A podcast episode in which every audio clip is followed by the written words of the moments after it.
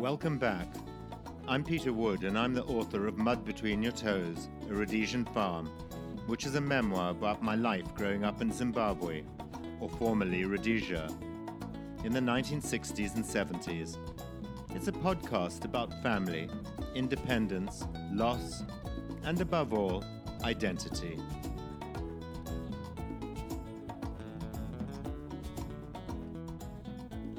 Hope you enjoyed Hunting, Shooting, Fishing Part 2. The third and final part of Hunting, Shooting, Fishing is all about hippos. So sit back and enjoy.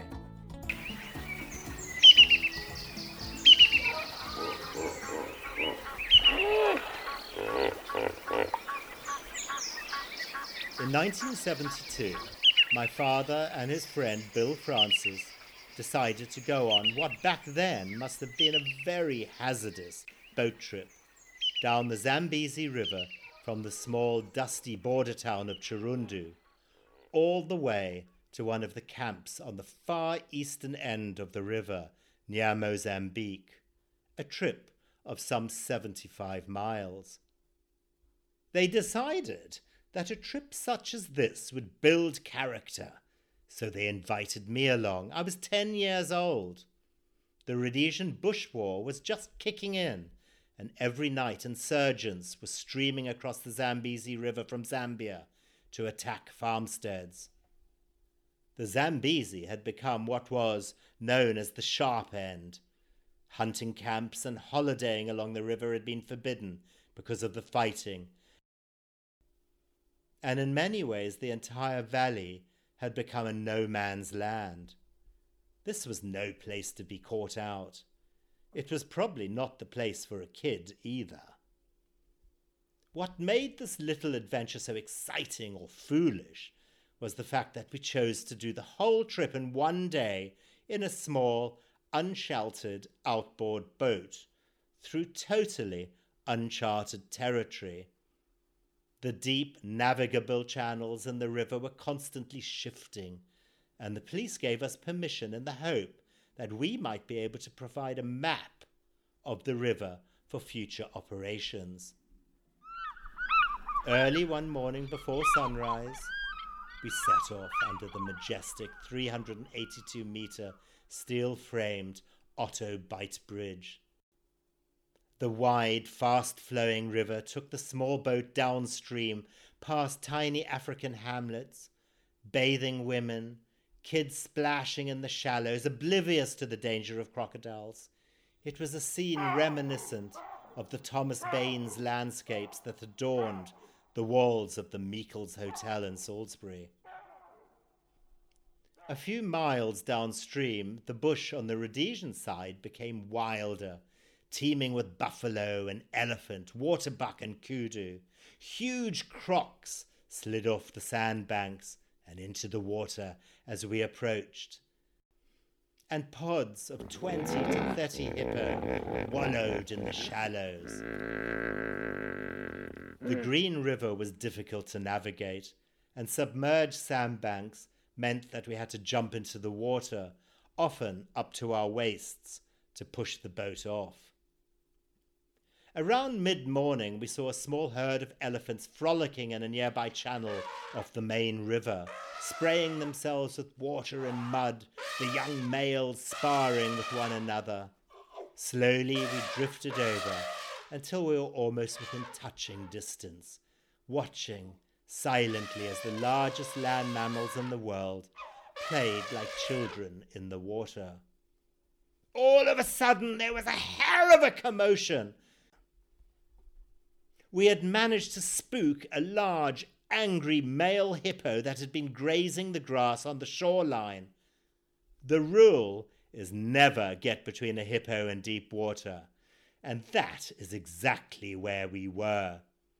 I remember the noise as this massive beast crashed through the undergrowth, almost right on top of us. He was clearly wounded and bore scars all over his back from territorial fights with other males.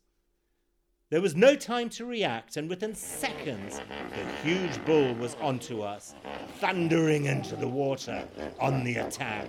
his shiny pink mouth big enough to swallow a kid my size, his teeth certainly big enough to rip the small boat in half, his murderous, rheumy eyes mad with pain. As luck would have it, the channel we were in was deep, and as the hippo hit the water only yards from us, sending a massive tidal wave up and over the tiny boat, almost capsizing us, he immediately sank from view, unable to reach our boat.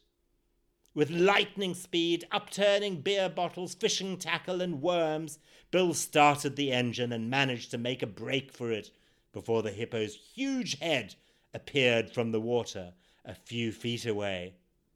For once, our usually useless outboard motor saved the day.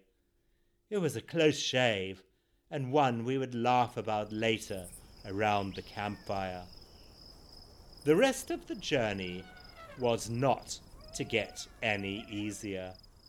Constantly hitting submerged tree stumps and sandbanks, we were losing the daylight, and the camp we were headed to was still many miles downriver.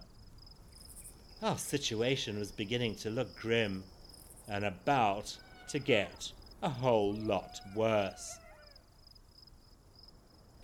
It very soon got dark and the nights in Africa can be dense. And without a spotlight and no moon, we soon got lost between islands and channels and reed beds. When we hit a particularly troublesome spit of sand, Bill got out to push, and in the darkness, gashed his leg badly on the prop. We tried to bind his wounds as best we could, given the lack of visibility or first aid, but as the hours passed, he began to fade. I had never witnessed a man dying before, and Bill was losing so much blood that he was, without doubt, going to die unless we could get help fast. In the pitch black, we had no way of telling where the camp was. Dark shapes would loom up in the night, floating islands and reed beds, fallen trees, and submerged rocks. Every time we shifted, we would slide across the floor in Bill's blood, sticky with the strong metallic smell of iron. Then, away in the distance, on the Rhodesian side, we saw the pinprick of a fire. As we drew nearer, we noticed that the fire was being used as a signal, fanned by silhouettes of people like Cornish wreckers or moon cussers only this time trying to lure us to safety rather than death. Our host at the camp, the usually indomitable Des Bentley, had understandably grown concerned about our whereabouts and had built the fire to draw us in.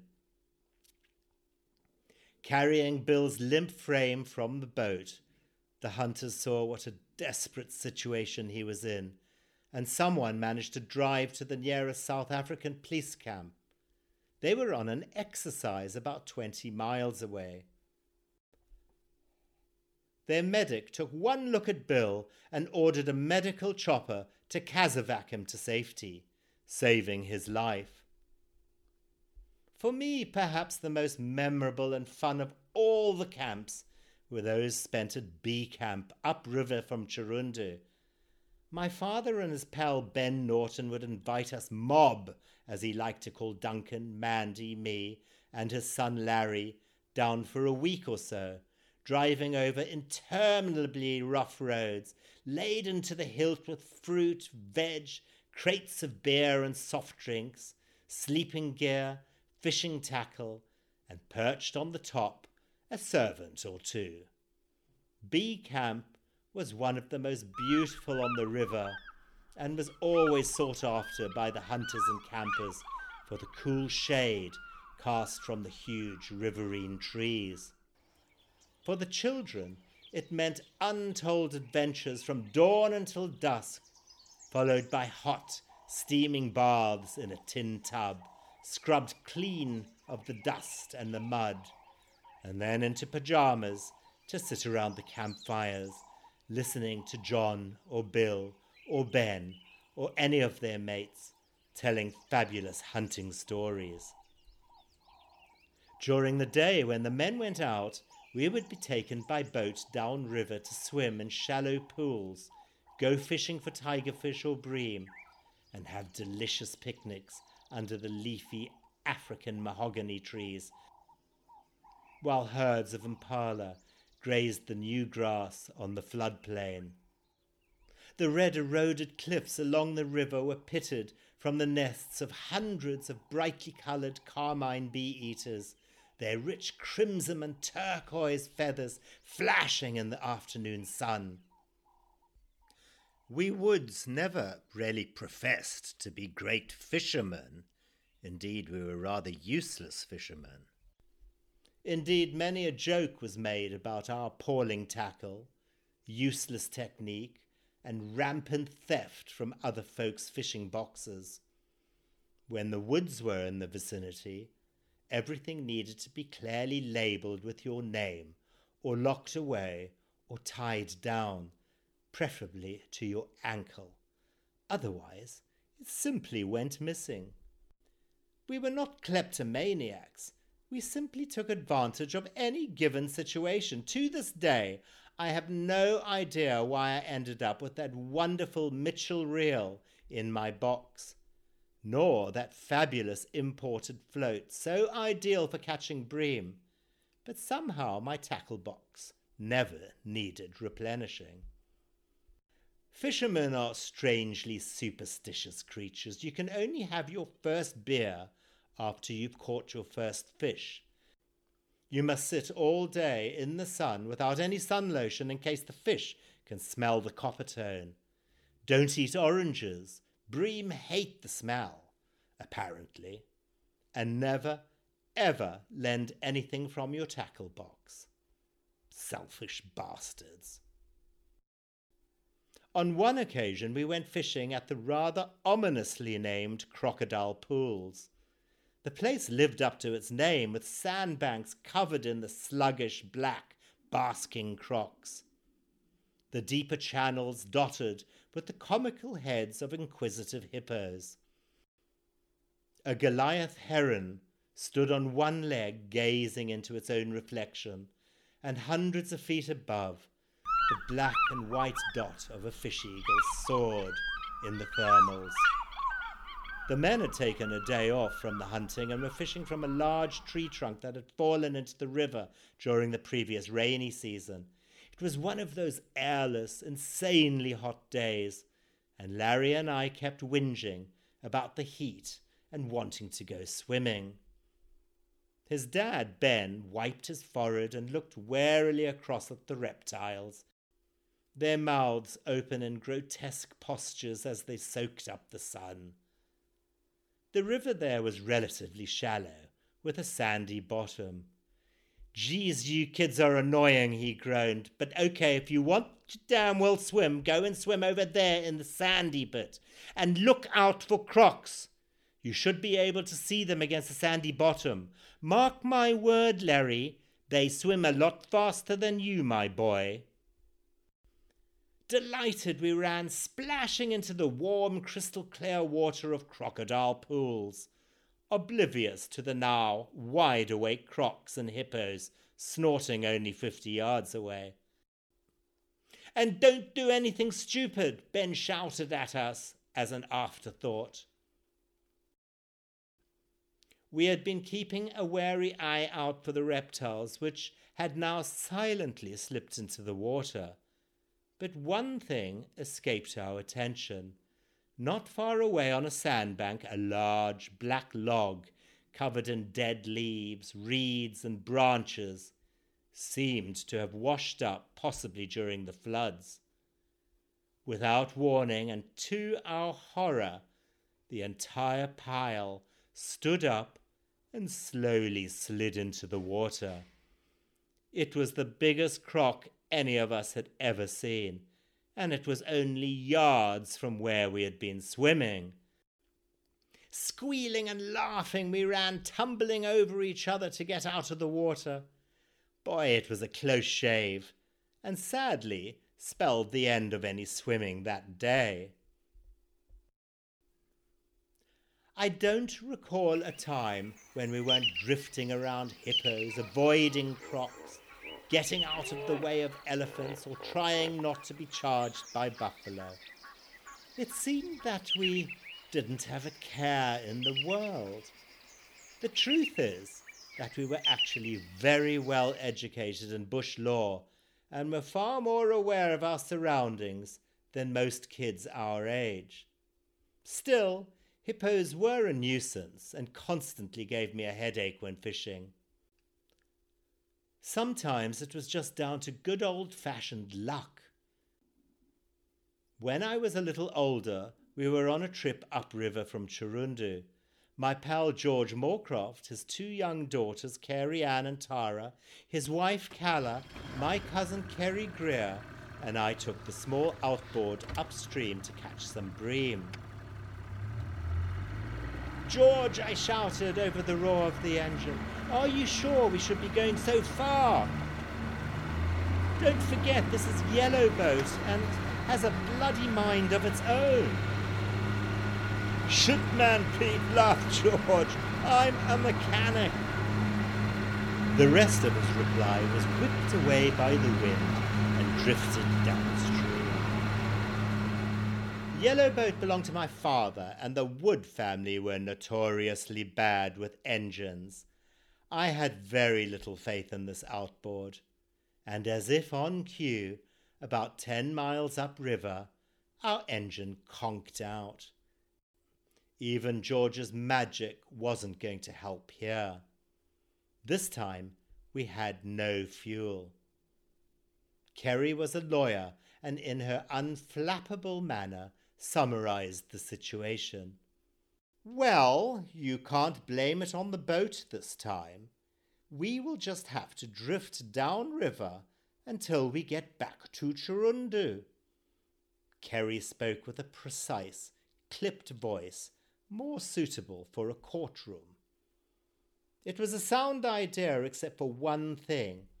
We had one small, rather useless oar on a swiftly flowing river with many submerged sandbanks, crocodiles, and, of course, massive pods of hippos to navigate around. What could possibly be more simple? It all went well for the first hour, notwithstanding the sandbanks. George kept up spirits by singing Shona songs beneath the searing sun Occasionally, in awe, we would watch a herd of elephants crossing the river in a line, one trunk holding the tail of the other like a circus act. Or stop singing to gaze at the massive, curled antlers of a kudu antelope on the bank. It all seemed so idyllic. At times we would drift almost to a stop, and at others but get caught midstream and pick up the knots. And therein lay the problem. With no steering mechanism, we were at the mercy of Mother Nature, and soon found ourselves drifting at some considerable speed straight towards a pod of some 80 hippos with calves. The hippos by now were thrashing and leaping in the water, baring their massive jaws and tusks. Helpless, he careered towards them, closer and closer. Finally, George felt that this was the time to try to explain to the children the imminent danger. And I clearly remember this terrified father telling his two brave daughters now, listen to me, Kerry Ann and Tara. This is important. We are going to hit those hippos full on. The boat won't stand a chance. Now, listen to me. The boat won't stand a chance. Some of us might get killed. So, when I tell you to jump, I want you to to swim like hell towards that island over there. Don't worry. I'll be right behind you. Do not look back. Just swim. Do you understand? Both girls nodded in unison. Incredibly, when so much danger was at hand, there was little to panic about. No histrionics, no crying or screaming, just absolute silence, as all on board realized that this was it. Quietly, we looked to one another for courage and assurance, none of which was forthcoming. Then from the silence, we once again heard Kerry's steady, cool voice. Why don't us adults just jump out and try and pull the boat by swimming? We have nothing to lose. It seemed obvious no one at that moment particularly cared about crocs. Christ, a croc could only take one person. These hippos could kill the lot of us. We need to save the children. This was our primary concern. Judging by the speed of the current, we would reach the hippos in 20 seconds. The noise they were making was terrifying. Looking towards the heaving mass of shiny brown bodies, we took our cue and jumped and hit the river bed. The water was only a few feet deep. Laughing with hysteria and terror, we grabbed the boat and dragged it upriver against the current and out of harm's way, finally collapsing in a heap of ragged nerves on the nearest island. Once we had gathered our senses, we set off again, this time finding a less dangerous current, and finally drifting into Chirundu, bedraggled and deliriously happy. Just another day's fishing. Sadly, these wonderful trips to the valley were stopped in the mid 1970s after the war escalated and the valley became a no go area for non military. It would be another eight years before we would see our beloved Zambezi Valley again. But by then, it was another country.